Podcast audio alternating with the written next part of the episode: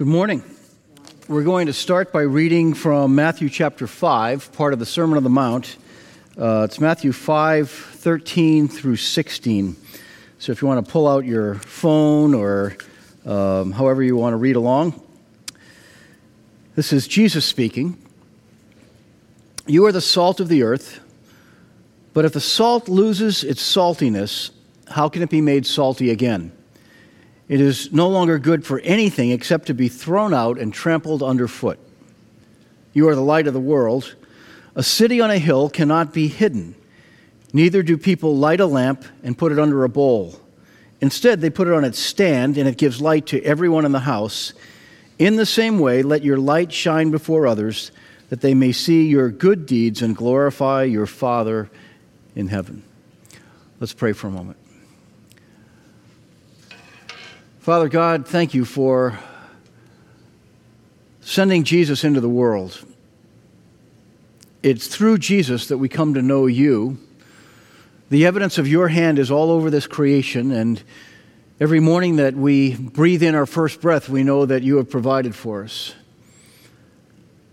Yet it's through Jesus that we see more of your personal side. It's through Jesus that we have learned words of instruction words of grace, words of gospel that bring us good news.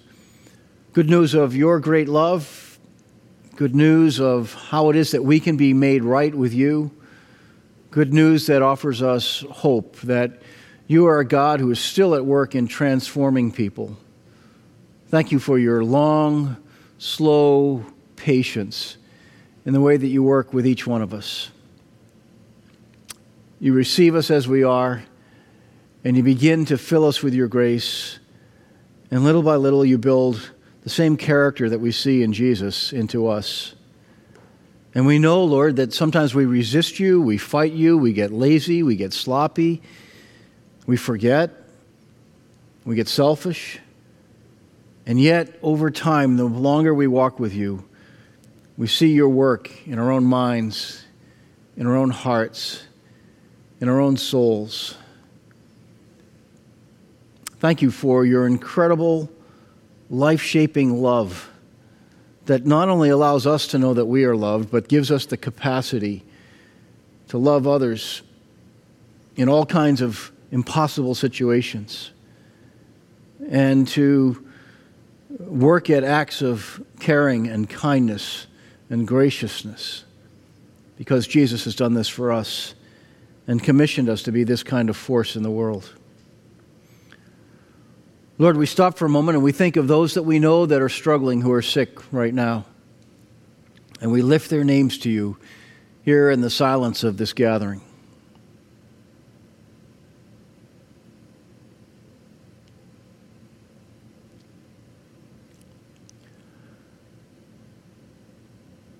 Together we pray for our nation.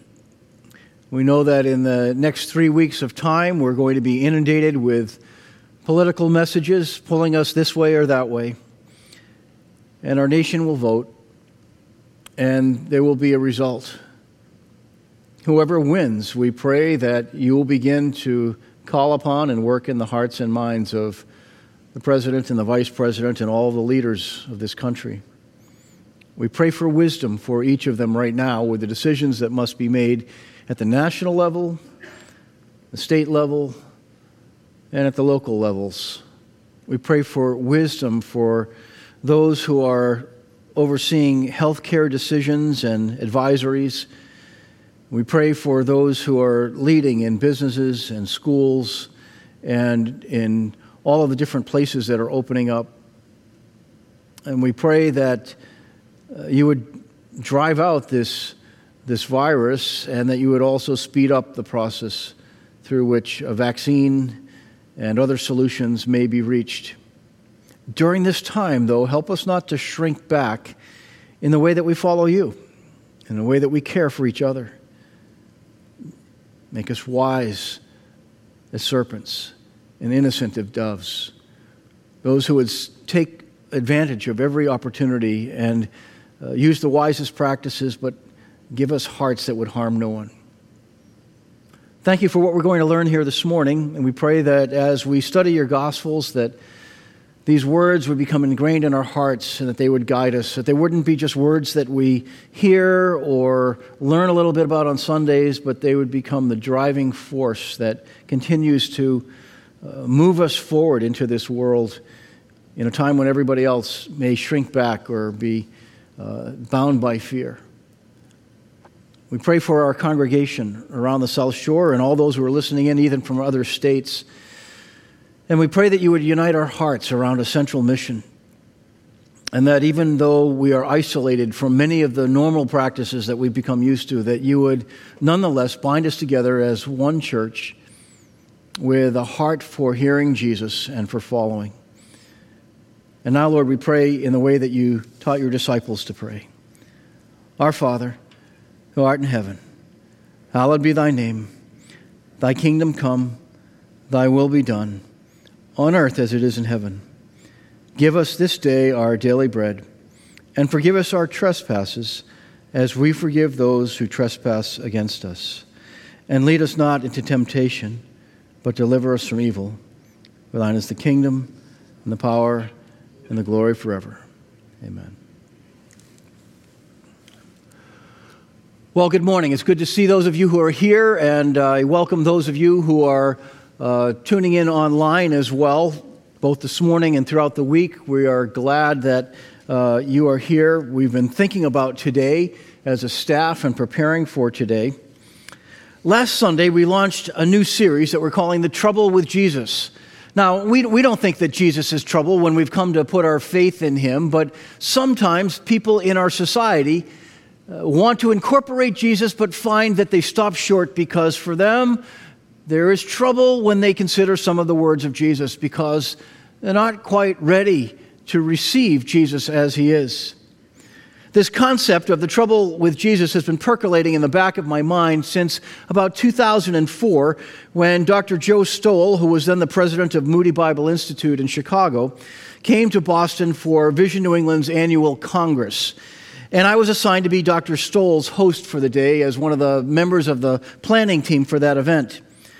Dr. Stowell's talks emanated from a book that he had written the year before by the title The Trouble with Jesus. And his observations were largely shaped in the months after 9 11, where the initial response saw people instantly filling churches all around the country in search of hope. But then within a few weeks, there was a new kind of tolerance that emerged where Christian voices were only welcome if they embraced the principle that all truth claims are equal. And therefore, praying in the name of Jesus or presenting a gospel claim that Jesus is the way and the truth and the life are, became acts that violate this first principle of the new tolerance. That's what we looked at last Sunday. And so, if that seems like it's leaving you behind, go ahead online and, and look at last Sunday's message, and, and you'll be caught up. Dr. Stowell's talks and our conversations that day around those talks again, have been making me think for some time about this concept of the trouble with Jesus. So let me state again that the main concept right up front as we begin today is that the trouble with Jesus is that he doesn't neatly fit into the boxes that we as a society try to create for him, thinking that we can understand all of who Jesus is. And so it becomes essential that we constantly do our best to understand Jesus as the Bible presents him and as we wrestle with the ways that modern historians and church movements, or even political causes, or popular culture can try to shape and package Jesus to fit their agendas. This morning, our topic is terms of engagement. And the question that I have is how do you and I engage a fast changing culture with the gospel of Jesus Christ? when in some ways that culture moves away from the very things that Jesus taught. So, good morning. I'm glad that you're here. We're studying something that's very important as we try to think through and navigate the times that we live in. And throughout this, this COVID shutdown period, I've become more and more convinced that we need greater and greater clarity about Jesus and about the hope and confidence that come from fully understanding Jesus, as his closest followers and disciples, portrayed him. Last week we looked at the trouble with only way Jesus. Today we're going to look at part two in this series terms of engagement. Here's the first point in terms of engagement, or in understanding these terms of engagement Jesus saw this day coming. You may not have realized that, but he saw the kinds of shifts that go on in popular culture. And so he says these words in Matthew 5 11 and 12, just before the, the, the, verses that I read a few moments ago. Blessed are you when people insult you, persecute you, and falsely say all kinds of evil against you because of me. Rejoice and be glad, because great is your reward in heaven, for in the same way they persecuted the prophets who were before you. These words come from the opening section of the Sermon on the Mount that is popularly called or known as the Beatitudes. The Beatitudes are 10 verses that present a series of outrageous attitudes that mark people who follow Jesus and who embrace the kingdom of heaven in their lives. The Beatitudes are a study of contrasts where Jesus' followers are called to a way of living that runs contrary to the assumptions that most people make about successful living in our world today. We're going to focus for a moment just on verses 11 and 12, where Jesus says, Blessed are you when people insult you, persecute you, and falsely say all kinds of evil against you because of me. I know those are the words that made you sign up for being a Christian in the first place, right? Because you knew that you'd be insulted and persecuted and people would say lousy things about you. Not quite. And so these words come to us to a, a, a little bit of a shock because they are meant to be arresting and attention getting. Jesus understood that he was bringing the good news of God's redemptive grace into a world that was filled with many people who would have hostile reactions to his message. So think about this the gospel is good news about God's love and redemption. So, why does the message of Jesus often draw hostile reactions? One reason is that embracing the, the Beatitudes requires us to adopt a radical identification with Jesus. Part of this is seen in adopting a new mindset you and I are considered blessed by God when people insult you, persecute you, or say evil things about you because of Jesus. The key phrase there is where Jesus says, because of me. The goal is never for Christians to be jerks who cause hateful reactions in everything that we do. The goal is to live by and be known for outrageous kingdom attitudes in the midst of an increasingly pagan society. I'll explain that term in a minute. I use that word deliberately. Embracing the Beatitudes requires us to view ourselves as servants of God's kingdom. I was doing a, a, word count as I read through the Sermon on the Mount several times this week, and I found that kingdom of heaven appears seven times, and then the word heaven or some concept of heaven three more times in the Sermon on the Mount. The phrase your Father in heaven, or just the Father, appears 12 times in the Sermon on the Mount. This makes it very clear to me that the Sermon on the Mount is a kingdom manifesto. It is designed for people who are more part of God's kingdom than the kingdoms of this world. That is part of our calling. That is part of our identity that we discover the closer and closer we get to Jesus. So, this opening point that I wanted you to be encouraged by is the knowledge that Jesus understood that difficult days were coming. Here's the second thought that I want you to embrace the gospel of Jesus was designed to penetrate a pagan culture. So Jesus starts off this section by saying, You are the salt of the earth. But if the salt loses its saltiness, how can it be made salty again? It is no longer good for anything except to be thrown out and trampled underfoot. Listen as Dr. Joe Stowell explains what we mean by this concept of paganism. This is a direct quote from his book, The Trouble with Jesus. Paganism describes a society that embraces wide open spirituality with a multiplicity of gods and no central moral authority. The only rule that paganism jealously guards is that there is no one God who has final and exclusive rights as the only true God. Paganism allows your God as a preference, but never as the singularly preeminent God. Last week we saw how Dr. Stowell was encouraged by the turn toward God after 9 11. And then he made another observation about an event that happened at the National Cathedral in Washington, D.C. President Bush had called the nation to prayer. Stowell noted that previously cynical members of the press embraced the event like eager altar boys, and the Beltway politicians lined the front rows like deacons and elders in the church. The president then made a few remarks, and Billy Graham was invited to preach. And the rest of the program was filled with leaders from Protestant, Catholic, Muslim, Jewish, and other faiths. And then, in that service, the classic hymn from Martin Luther was sung A mighty fortress is our God. Stowell said as he listened to this on television, he was basking in the glow, thinking, What a wonderful thing. People all around the country are singing these phenomenal words A mighty fortress is our God. And then a friend who was watching with him said, Did you notice what just happened? They left out the second verse. All right, you're sitting there thinking, either here or at home, what's the second verse of a mighty fortress of our God? I might know the first verse, but what's the second verse? This is how it sounds did we in our own strength confide, our striving would be losing. Were not the right man on our side, the man of God's own choosing. Does, does ask who that may be. Christ Jesus, it is He Lord Sabaoth his name, from age to age the same, and he must win the battle. Now think about this for a minute. If you go to a church where hymns are still sung, verses of hymns are left out or skipped all the time. It's often not that big of a deal. Usually it's for the sake of time.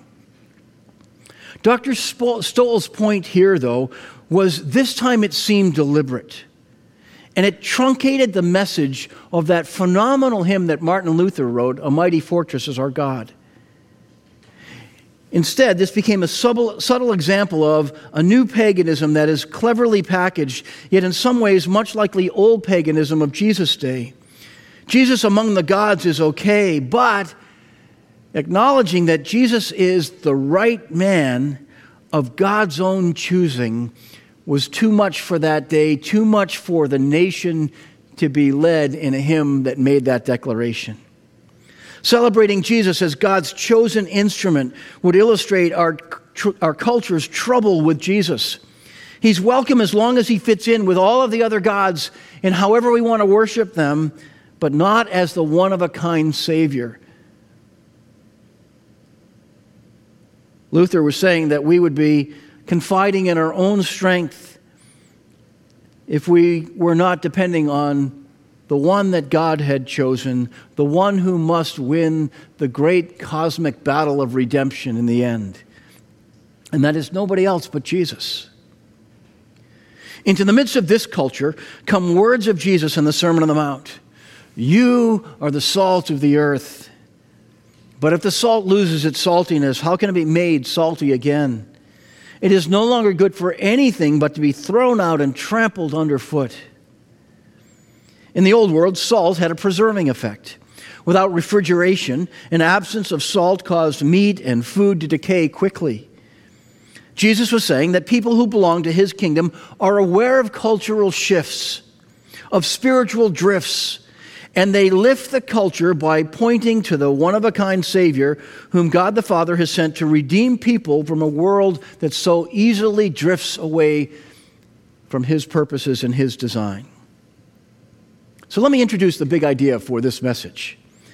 Jesus calls us to be salt and light as terms of engagement with a culture that continually drifts from God's design.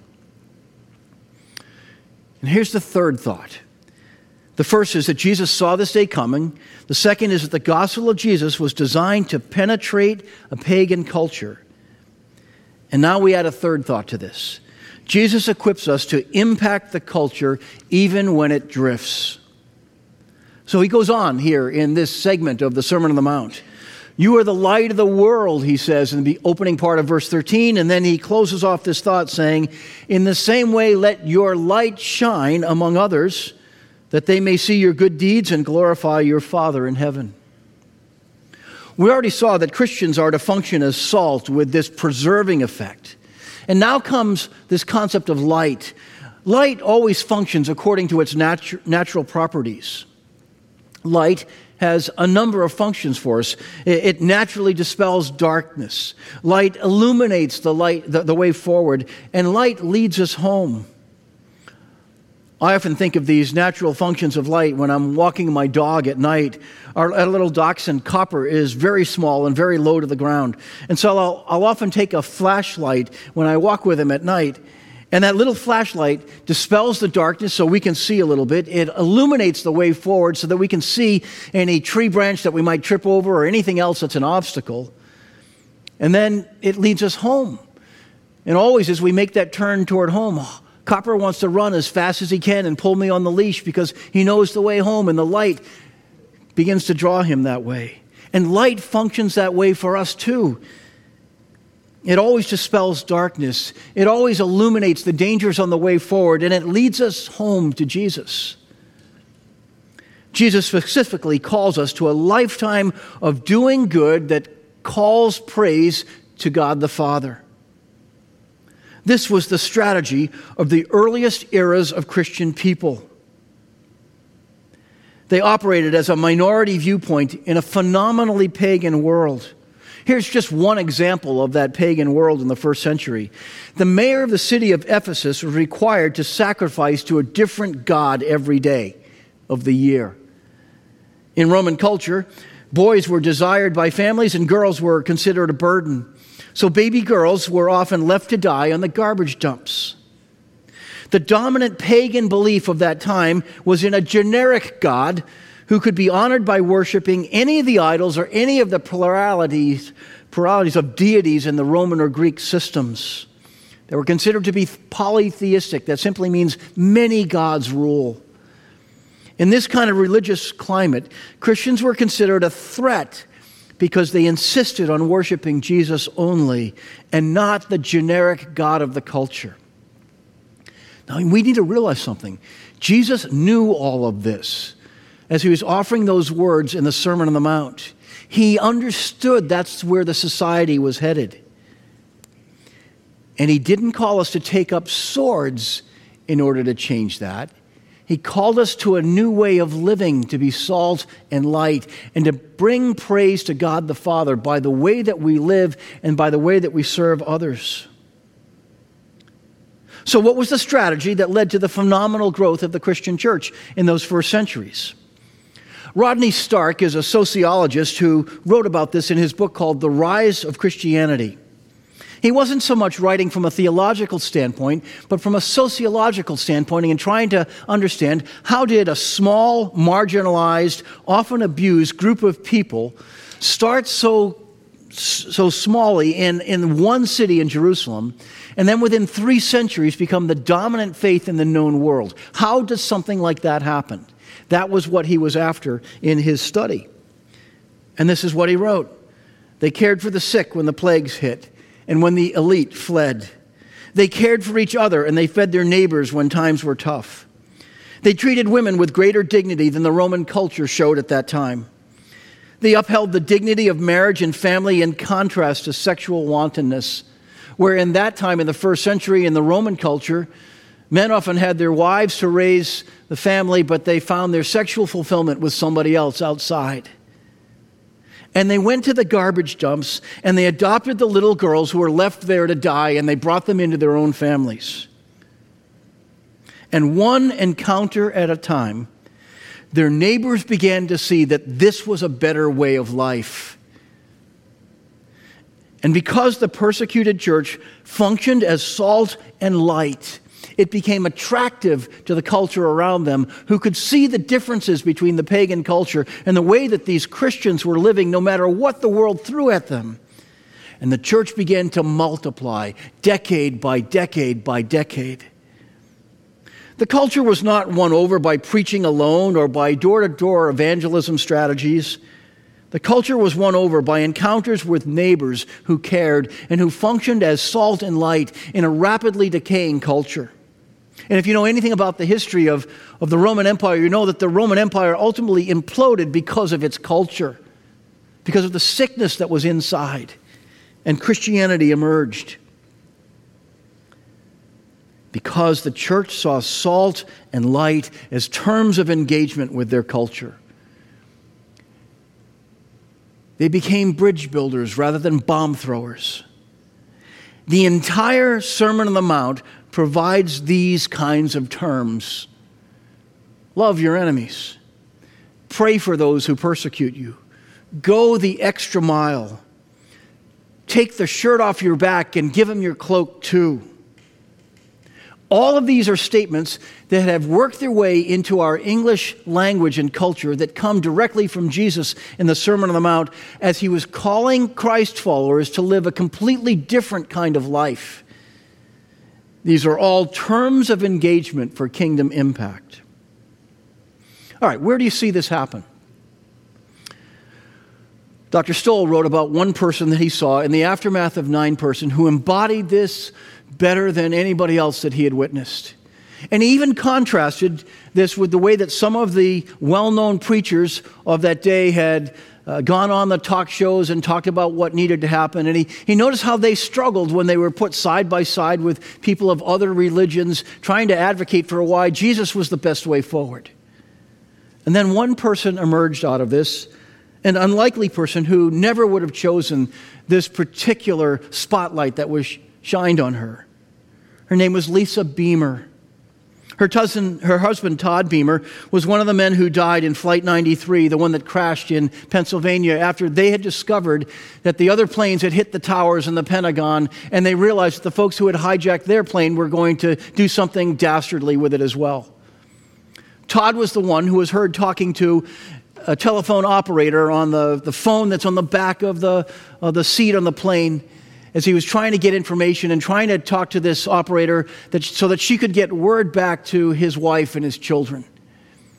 And then he asked her to say the Lord's Prayer with him, which she recited.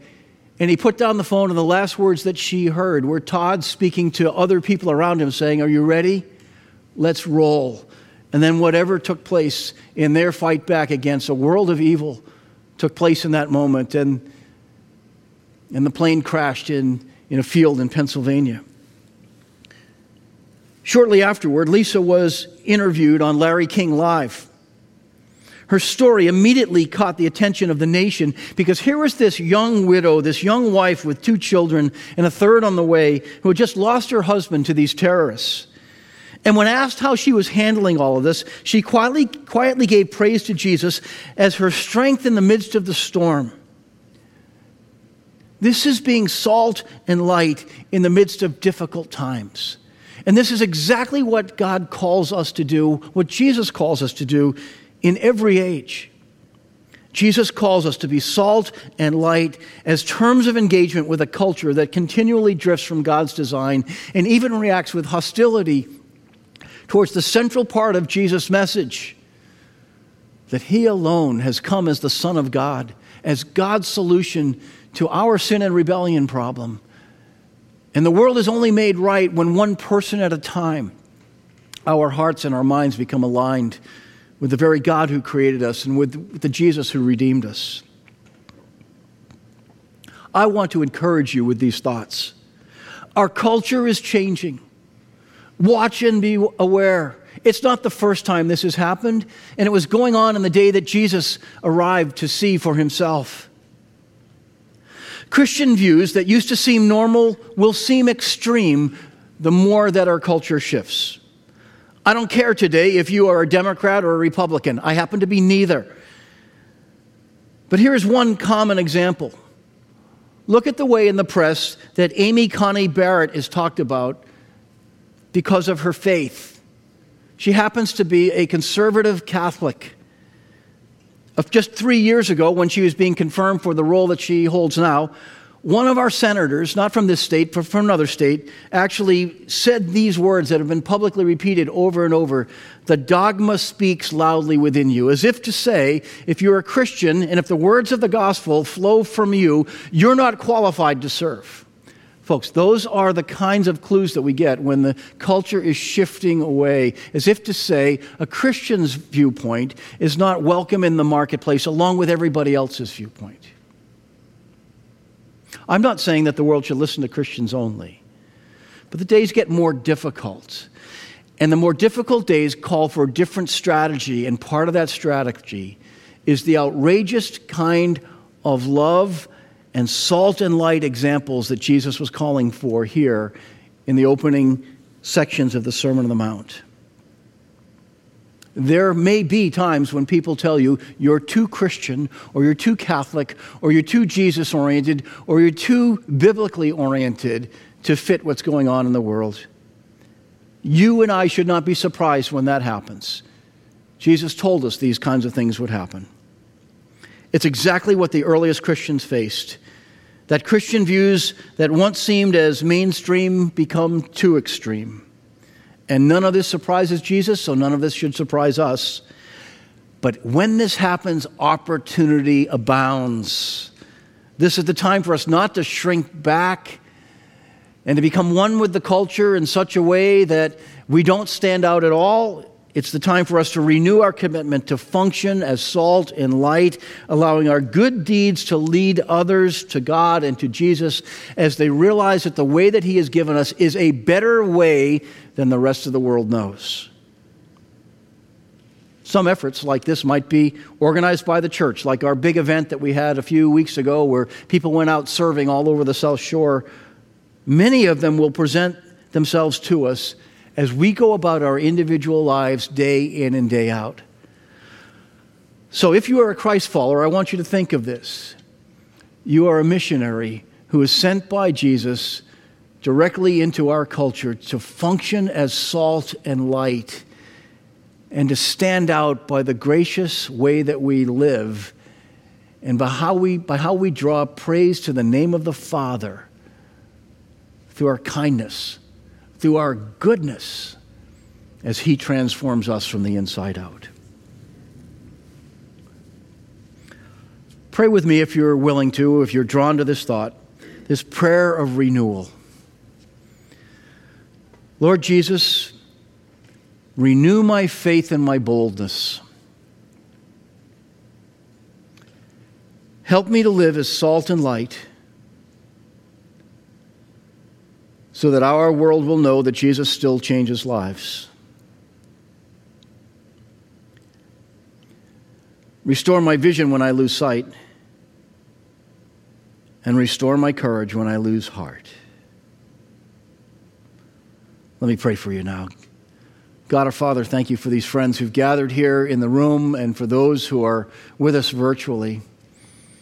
And we pray that you will give us all the ability to hear this call of Jesus who through every year, every decade, and every century calls his followers to discover ways to function as salt and light, creating a preserving effect on the world and creating a way for others to see the spotlight that is shining on Jesus. Allow us to serve with open hearts. Allow us to be filled with grace and love that come from you from on high so powerfully, so fully, that it overflows to our neighbors, to our family members, to our coworkers, and wherever we go. Thank you for giving us a strategy that overturns even great cultural shifts like the Roman Empire. And we pray that your influence will continue to spread and that people will see the preeminent beauty of Jesus and the way of life that He has given us. We pray for nothing short of a revolution of grace and salt and light in our time. And we ask for this in the power and in the authority of Jesus' name. Amen. Hey, thanks for being here. We're going to uh, join together for one more song of of praise toward our God. Hope to see you again next week.